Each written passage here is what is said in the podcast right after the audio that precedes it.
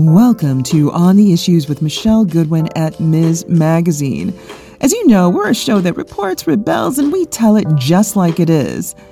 On our show, we examine the past as we think about the future, and that's exactly what we're bringing to you in this episode for Black History Month and the others that will follow. In this episode, we're wondering, why are people burning books? Why are books by some of our most prominent authors being banned? Why is it that the A P African American Studies courses received so much attention? Is that because there are authors that are now being blacklisted, materials that children are being denied learning? And then what does this mean for our nation when we can no longer hold up a mirror to ourselves and, with some level of objectivity, examine the past? Colonialism, a past of Jim Crow, of American slavery, of women's suffrage, of indigenous people in the Trail of Tears. Why is it that in twenty twenty-three there is so much American fragility and censorship? And what does this mean about protecting important constitutional rights such as free speech and the First Amendment? How does that fit into matters of state-sponsored censorship of materials? Helping me to unpack these issues and so much more is someone who's been blacklisted himself, whose materials have been yanked from the African American A P Studies course, and that's Professor Roderick Ferguson. He's the William Robertson Co-Professor of Women's, Gender, and Sexuality Studies at Yale University, where he is also a Professor of American Studies. I'm so pleased that he's actually able to join me right in this moment to talk about the urgency of our American history. Sit back and take a listen.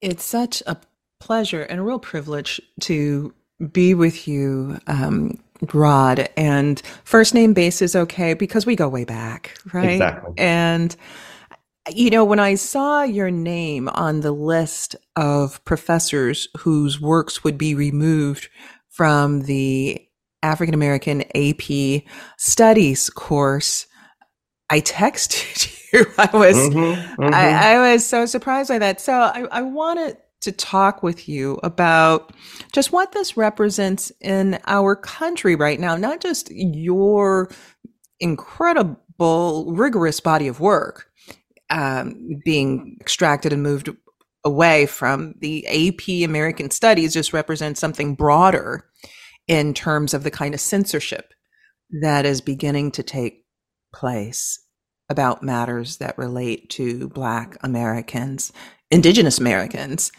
Everybody. Um, everybody. Let's start with, were you surprised when your name appeared on the list? Yeah, you know, I was surprised. First of all, it's great to see you and great to be on the show. Um, I was surprised because it was just unexpected. I mean, the College Board was not on my radar, you know? Um, I had received the emails requesting me to come and look at the College Board curricula. Um, you know, emails of, we want your input. I had ignored all of them. They kept coming. And then You know, one Saturday, I'm opening up my email and a reporter says, uh, you have just been listed as one of the scholars who will be removed um, uh, from the course. And, you know, there's a tweet going out by the Florida Department of Education. So I was not surprised given the context, but I was surprised because it just, you know, Um, I was not close to it at all, right?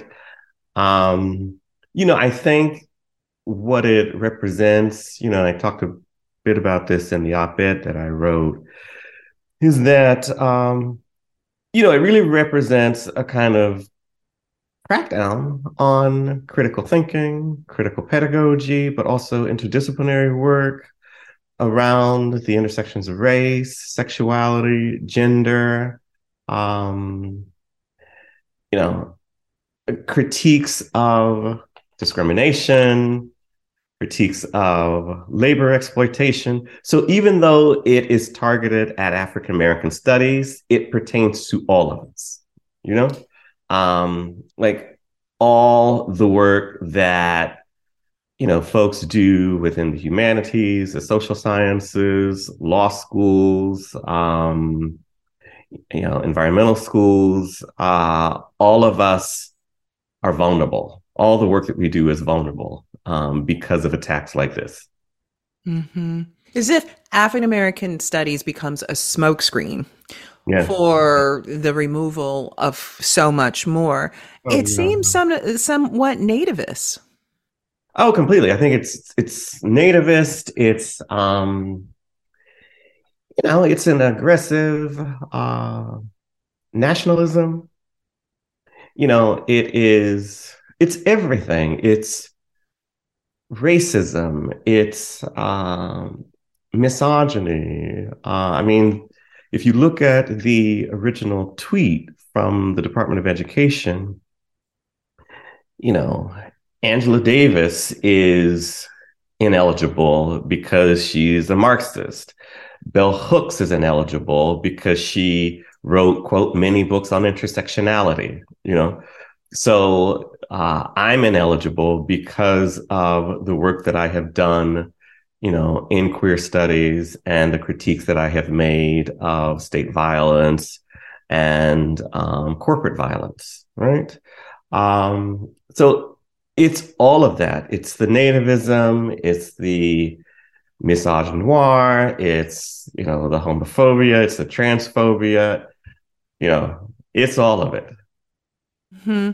And, you know, I'm wondering what this ends up leading to, because in twenty twenty-three, we see this erasure taking place with materials that were in place um, ten, fifteen um you know, years ago, at least in terms of what were in libraries at public schools. It doesn't mean that the students were necessarily picking the books up off the shelves, yeah, yeah, yeah, yeah, you yeah. know, but there were books that were there. And, you know, you know, recent attention can be on Florida and, you know, A P African-American Studies. But we know that for the last two years, there's been a movement afoot framed as let's remove critical race theory from schools. But really, it's been a matter of an erasure of American history and yeah, the American history, be- American yes. literature. Mm-hmm. Um, you know, one of the the most banned writers is actually Toni Morrison, which is stunning. She's won a Nobel Prize in literature. She won a Nobel Prize, but uh, she is, according to the American Library Association, two things. She is one of the most banned authors, and twenty twenty-two was a year of possibly the greatest bans on books, you know, in school systems, right? Um, so even though they use the category critical race theory, they're not using it, you know, in the way that we would, right? You know, to sort of mean a particular formation coming out of law schools. It could be novels, you know. Well, right. Well, that's something that's actually surprising about all of this for a number of reasons, which is one, that critical race theory is, is a theory. It's a theory that may get taught every year at some law schools. It may yeah. be that it's not even taught at law schools. It yeah. may be that the professor yeah. who teaches critical race theory usually has other classes to teach. And so maybe once every two or three years actually yeah. teaches it. It's something that not every student desires to take, and it's alongside law and economics as yeah, a theory exactly. of how to think about life. High school. Right. Yeah, right. Like, I mean, I mean, there were so many theories, uh, different approaches to thinking about the methods of law. Very recently, there's been a lot of talk about originalism, right? Yeah, uh, but yeah. it is very interesting how it is this, which becomes basically the kind of scapegoat. Oh, totally. Um, totally, totally yeah. Totally. And the th- sort of yeah. proxy for totally, getting at sort of the denialism. Absolutely. I mean, you know, and to this point that, you know, when I looked at, you know, there was, um, what was it, Friday or Saturday? Uh, the letter that the Department of Education in Florida sent to the College Board was released, right? You know, and in the letter, they have nineteen topics that had been expunged, right? And I looked at it and I was like, wait, queerness isn't even, queer theory, queer studies, not even in this letter, right? So it means that those topics, those authors, like myself, work that I do, we were taken out way before Okay. But we were resurrected. I was resurrected, you know, just for the purposes of demonization and homophobic scare. Wow. You know, it reminds me in some ways, just this kind of journeying uh, about imagery and the stories that we tell in the United States, the stories that are prominent and the stories that get very little attention. Mm-hmm. And I'm reminded of thinking about um, the nineteen twenties film uh, Birth of a Nation. Mm-hmm, mm-hmm. And, you know, it, because there are choices with the stories that we tell. Yeah, totally, there yeah, yeah. there can be the choice of lifting up um, the book, The Klansman, which becomes basically totally. the film Birth of a Nation, and totally. something that's shown in the White House, mm-hmm. uh, the N double A C P protests. In the wake of it, we see the rise of the Klan and the burning down of Black communities and whatnot. Mm-hmm. And then there are the stories that don't get told, right? So um, the stories of abolition mm-hmm. don't get told. Mm-hmm. Um, young people learn the stories of Confederates, kind of rebranded mm-hmm. as courageous people, as mm-hmm. people who cared about home and, and country and just were mm-hmm. simply on the other side of the line. But what's mm-hmm. not included in that are the stories about what slavery really represented, mm-hmm, the mm-hmm. broad scale sexual mm-hmm. assault and rape yeah. of not just yeah. Black women, Black girls. Yeah. Right. Yeah. You know, yeah. we don't hear about the story of Sally Hemings, who yeah. comes away from Paris with Thomas Jefferson pregnant yeah. at the age yeah. of sixteen and goes there at yeah. fourteen. Yeah. Right. So the stories that are privileged and the stories that aren't. Yeah. Yeah. You know, it's interesting. We don't hear, you know, for instance, about Reconstruction. That even the uh, many of the Southern historians and conservative historians at the time acknowledge that the schools, American schools, were at their best during the Reconstruction period because newly freed Black people who then became politicians insisted on public education. Yes. You know, and so... Um, Even that, right? Like that's just a little point right there. Yeah. That newly freed yeah. people who had been enslaved yeah, insisting yeah. on public education. Even that, that everybody, yes, even that. Even that. I mean, you know, there's a fascinating chapter in Du Bois's Black Reconstruction on the public school system where he says that um, white wealthy people, uh, when thinking about the question of public education, dismissed it because they said, why do we need public education? We're wealthy. We have property, right? White working class people dismissed it because they said, why do we need public education? We just want property. It was actually the newly freed Black people who said, no, no, no, we actually need both. Mm-hmm. Well, you know, we're having a conversation that uh, would be the kind of conversation possibly banned, right? Because we're talking about matters of history yeah, exactly. that are sought to be, you know, expunged, as, as you say. But um, even when one thinks about the passion behind the desire for public education, this is coming from people who would otherwise be criminally and civilly punished if they dared learn how to read. Yeah, dared learn yeah. how to write, you know, had to yeah, keep it yeah. secret when they did know how to read and write, or even the ability to be able to count. You had to be kind of uh, oh, deemed oh, a carve oh, out where it had to be oh, justified that the people that you worked for were able oh, to allow you to be able to count and use numbers oh, because, oh, it, oh, you know, all of this, you know, oh, embedded oh, in law. So, yes, these people would certainly oh, see the value totally, totally, of totally. education. Well, you know, it's interesting, too, because uh, related to this moment, you know, one of the lines that I took out of the op-ed had to, it was a line about racism being necessarily innumerate. You know, it doesn't know how to count, right?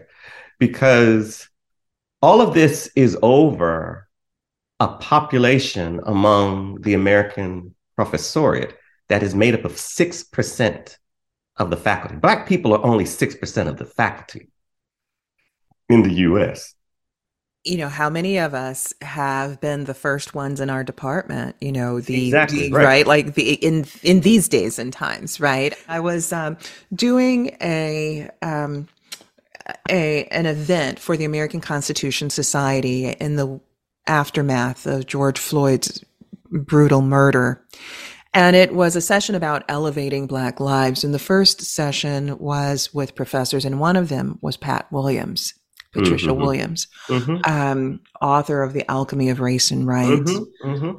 And she said something that I think just caused a bit of a, a pause and a, and a chill. And we had hundreds of people who were watching this from all across the country. But she mentioned how at the time in which she began her law teaching career, there were five women of color in the United States who were law professors.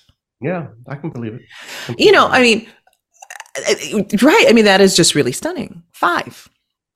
Yeah, well, this five. is the thing, right? It's sort of like, and then, then imagine that a national hysteria is organized around those five women.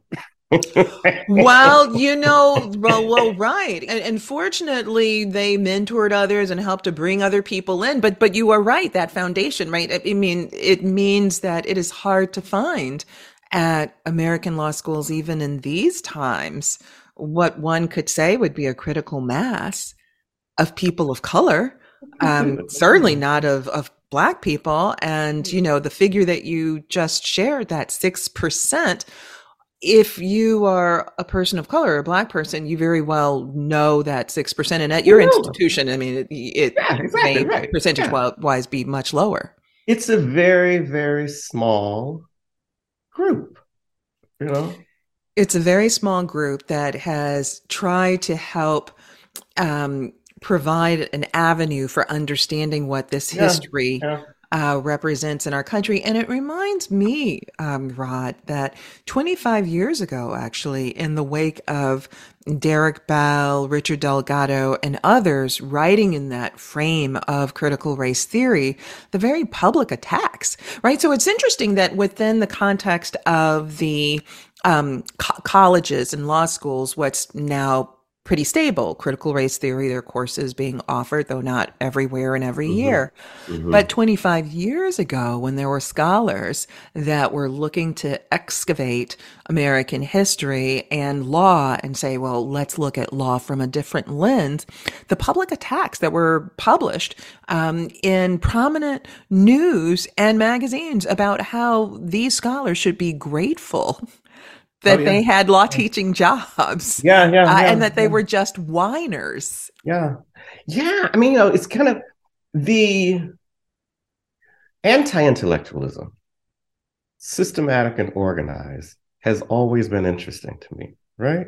Because I remember seeing Derrick Bell give a public address, actually at Metropolitan Baptist Church in Washington, D C, which was famous for also you know, um, you know, uh, the Black intellectuals that came through and were invited to speak there. And I remember going one evening, weekday evening, to hear him speak, right? Now, here's a figure who, in another context, in another sort of uh, racial identity, would be lauded for promoting an epistemic shift, you know, in the field of law. Okay, you know, this vilified. Is where we say break it down. Exactly, right? This sort of innovation. Yeah, exactly, yeah. yes. Yeah, but became vilified, you know, for the work that he was doing. You know, my first course here at Yale was a Black feminist theory course. Um, and I, you know, had imagined, okay, I'll just teach, you know, fifteen students at the most. It'll be an undergraduate seminar. And then thirty-five students showed up to a room that was only fit for twenty, okay? Um, because that was the demand from the student body, you know, for a course like that. One of the texts that I taught, the whole text, was actually The Alchemy of Race and Rights. That would not be a text that could be taught, you know, um, if DeSantis and the right wing had their way. So all of the sort of intellectual production, the epistemic innovations that people have made for all of us, all of us, you know, those things would not be on the syllabi anymore. Well, you know what I have on my desk right now because of a piece that I'm currently finishing for one of the Yale Law journals is um, a tribute of William Ellery Channing to the American abolitionists for their vindication of freedom of speech. So it's interesting about mm. this particular speech that he wrote um, helps to illuminate much about the conversation we're having and the conversation mm. that's going to be mm. taking place across the country, because he is very sympathetic, as he expresses in this, uh, their work to end slavery. But what he's stunned by is how in the vilification of the abolitionist, mm-hmm. there is the attack itself on the First Amendment. Mm-hmm, mm-hmm. And he writes about that, and he talks about, he, he uses the word violence, and it was true. The mm-hmm. violence that was inflicted on uh, abolitionists. Um, and he calls it deliberate, systematic efforts uh, that have been made far and wide by those who are anti-abolitionist to basically undermine speech and the press, that which should, or one thinks, is protected by national and state governments. And, and I couldn't help but think, you know, this is a speech that is written in eighteen sixty-one. Yeah. And here it is, that we are in twenty twenty-three. Yeah, it's an old playbook.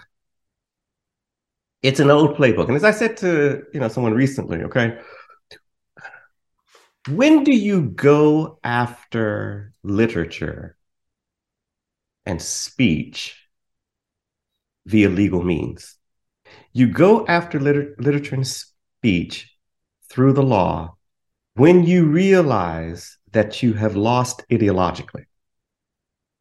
You know, when there have been advances that you can see, you know, um, with respect to the Black Lives Matter movement, it was clear that many of those folks had been reading. Reading makes a person dangerous. It's, it makes a person right? dangerous. Right, this because... Was, exactly. Yeah. This was Frederick Douglass's point. Mm-hmm. It makes a person dangerous. Well, because, of course, when one reads, then one understands a certain kind of nuance. So in thinking about the conversation that we're having and thinking about where our Supreme Court is and what was probably the most shocking dis- decision, opinion that came out of the court last year for, for mm-hmm. so many people who didn't see it mm-hmm. coming, Mm-hmm. Uh, was the Dobbs decision, uh, mm-hmm. Dobbs v. Jackson Women's Health mm-hmm. Organization, which overturned Roe v. Wade and Planned Parenthood v. Casey. There are some of us that had been ringing a bell for a while, right. dating back to the right. time when we were both at the University of Minnesota. I was writing right. about these right. uh, kinds of things. But what's what's interesting here is that as the court talks about the importance of originalism, right? Let's, mm-hmm. let's, you mm-hmm. know, think about what the ratifiers said, you know, the mm-hmm. people who wrote the Reconstruction Amendments. It seems to me that the court doesn't even engage with what the Reconstruction ratifiers yeah. actually thought about. These were yeah. abolitionists. yeah. Yeah. I mean, this is the thing, right? That, um, I mean, this is the part of African-American intellectual history and Black studies that I find really, really inspiring. It was asking us to be better readers. That's simply right.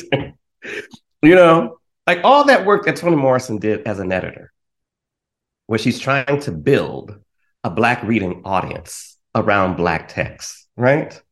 All the research that she did to write books like Beloved, much of which comes from the books that she put together, especially the Black book, you know, that book of that scrapbook. Powerful um, book. She, powerful book. She drew on that work to write, you know, so. And, in, and she drew in, upon real life, right? Even exactly. thinking about Beloved, it's the story of Margaret Garner. Exactly Margaret right, Garner, yeah. who escapes from Kentucky and with what can only be true grit and determination, decides yeah. she is going to walk across yeah. the Ohio yeah. River exactly. to get to freedom. Right. And she's right. going to do that with some kids in tow. With some kids in tow. With, with right. some kids in tow. She's going to walk. And it's I, you know, think about it, right? Of course, it, she has no bus. There's no train. She is an right. enslaved woman who's about right. to become right. a fugitive slave, right? right. right, right. By the right. terminology of the time. Right. and uh, and and with no Uggs, right? No shoes. Like, that's right, exactly. She is doing this, right? And and what do we learn if we actually learn her story? What exactly. can we learn about our history? Exactly. I mean, you know, and I remember reading Toni Morrison's Playing in the Dark, and there was a line that stuck out to me. This is my junior year in college, and she says, "Before I was a writer, I was a reader." You know, and also to your point, that reading, it promotes awareness.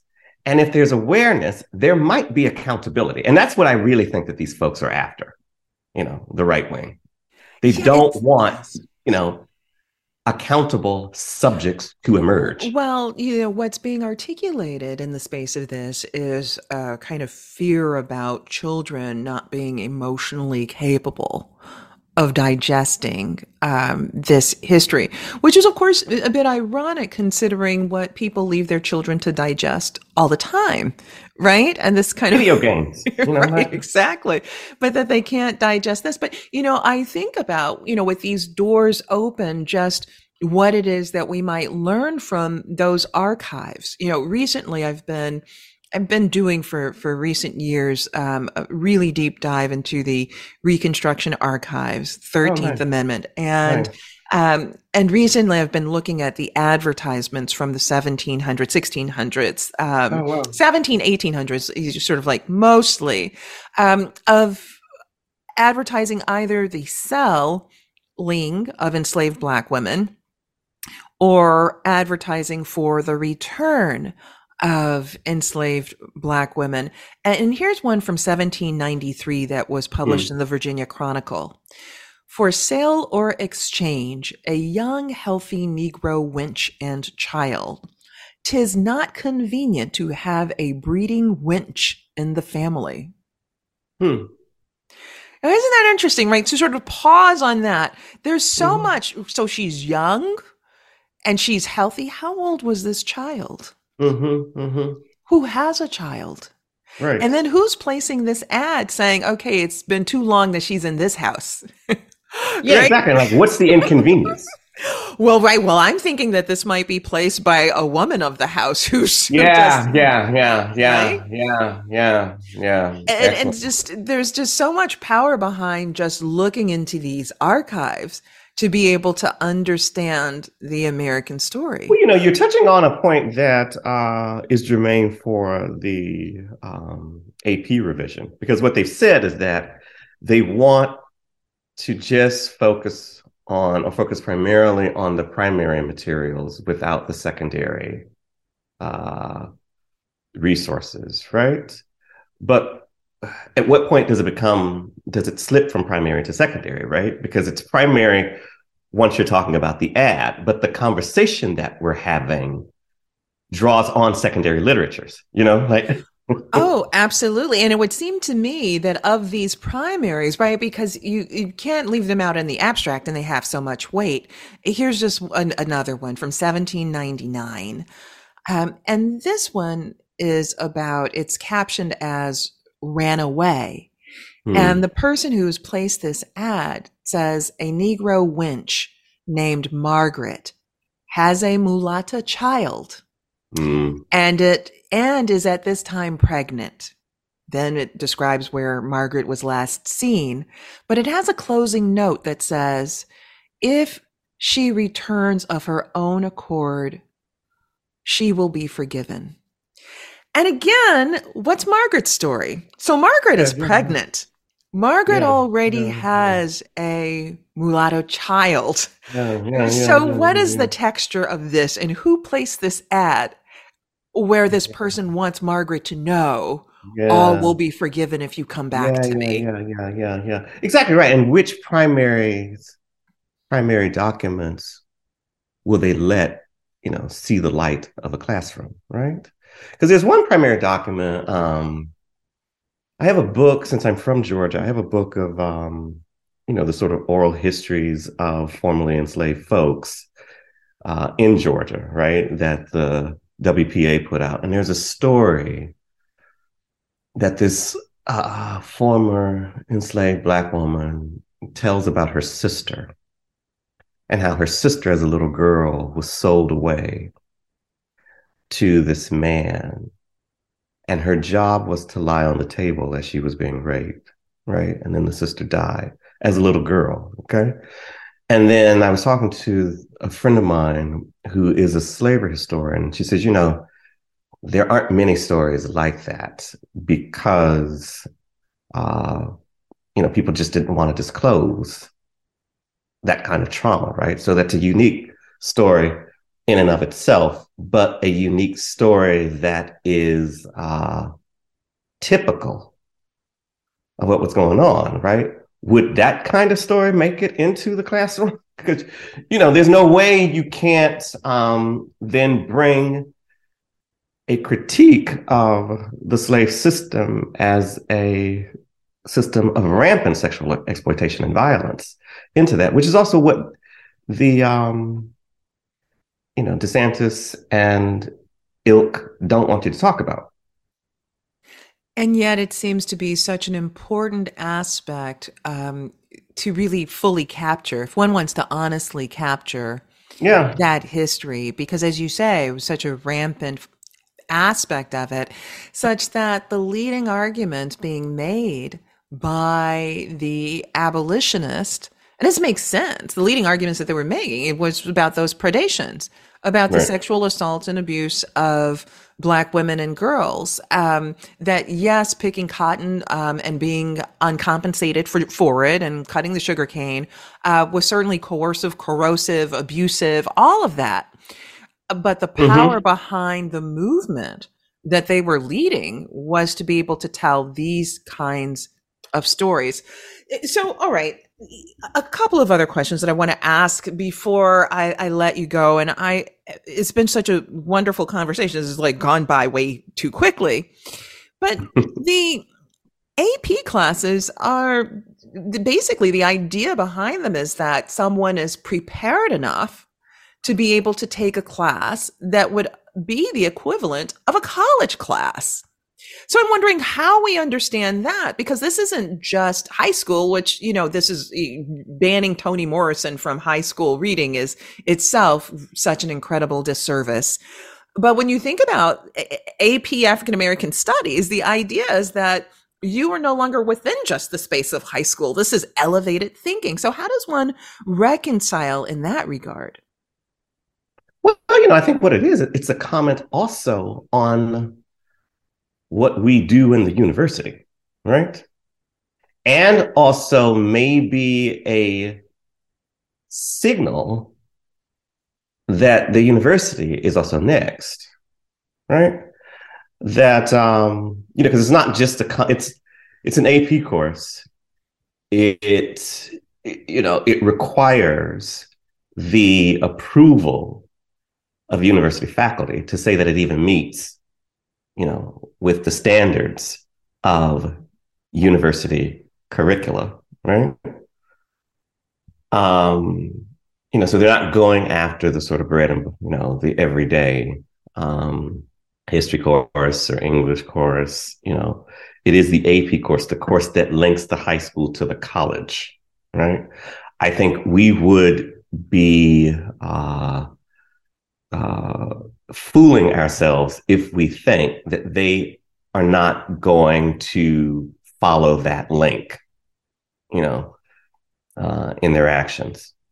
And, you know, it's, it's what's also stunning about it, right? Because clearly, you know, as we've talked about, this is uh, has a certain kind of racial expedience, because when I think about Tessa the Dubervilles, you know, you, you know, when I think about the work of the Brontes and whatnot, uh, you know, mm-hmm. these are loaded with things, people being locked away in attics, you know, mm-hmm. rapes and sexual assaults, domestic violence, mm-hmm. all of these kinds of things. There's no, and there shouldn't be talk of removing Thomas Hardy from, you know, the, the school libraries, you know, yanking mm-hmm. the works of um, the Bronte sisters, you know, from the libraries and whatnot. Yeah, yeah, yeah. So, so Rod, what does this mean about American education?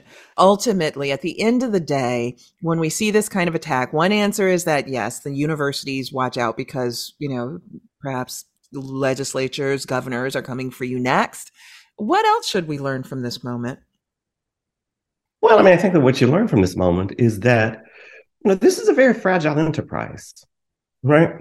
It's a very vulnerable enterprise. Um, we can't take anything for granted. We cannot take reading for granted. We cannot take writing for granted. Um, that those things have become part of, of a very dangerous political theater, right?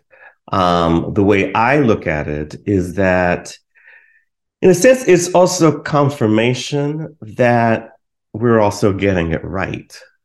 You know, because again, you don't come after uh, writers, teachers, texts, unless they're doing something in the world, right? And so for me, this is not a moment to retreat from the work. It is a moment to return, you know, to the work with even more vigor, right? So, you know, how do we use this to shore up American education?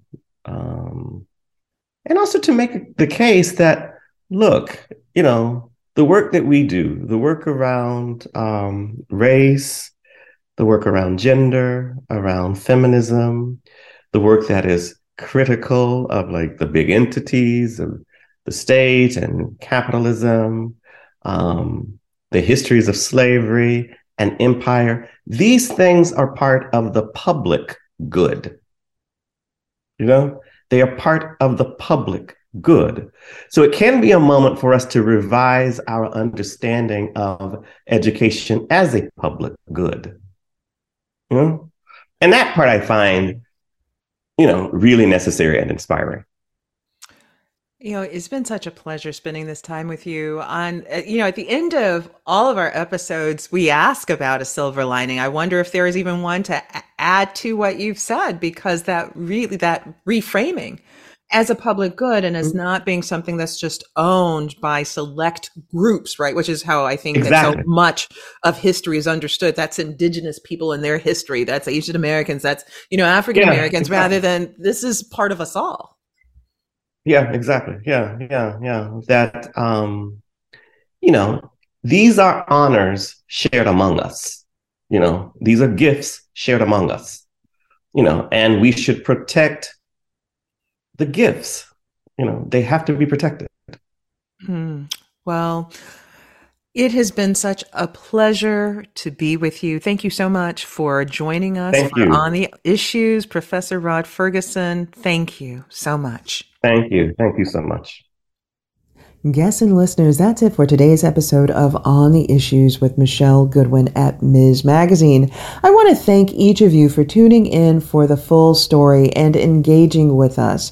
We hope you'll join us again for our next episode, where you know we'll be reporting, rebelling, and telling it just like it is.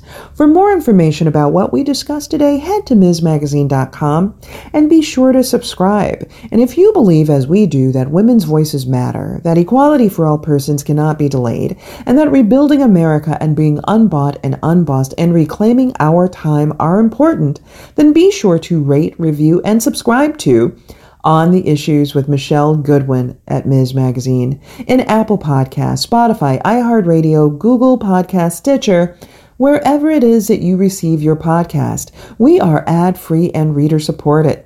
Help us reach new listeners by bringing this hard-hitting content in which you've come to expect and rely upon by subscribing. Let us know what you think about our show, and please support independent feminist media. Look for us at Ms Magazine dot com for new content and special episode updates. And if you want to reach us, please do so. Email us at ontheissues at Ms Magazine dot com. We do read our mail. This has been your host, Michelle Goodwin, reporting, rebelling, and telling it just like it is. On the Issues with Michelle Goodwin is a Miz Magazine joint production. Michelle Goodwin and Kathy Spiller are our executive producers.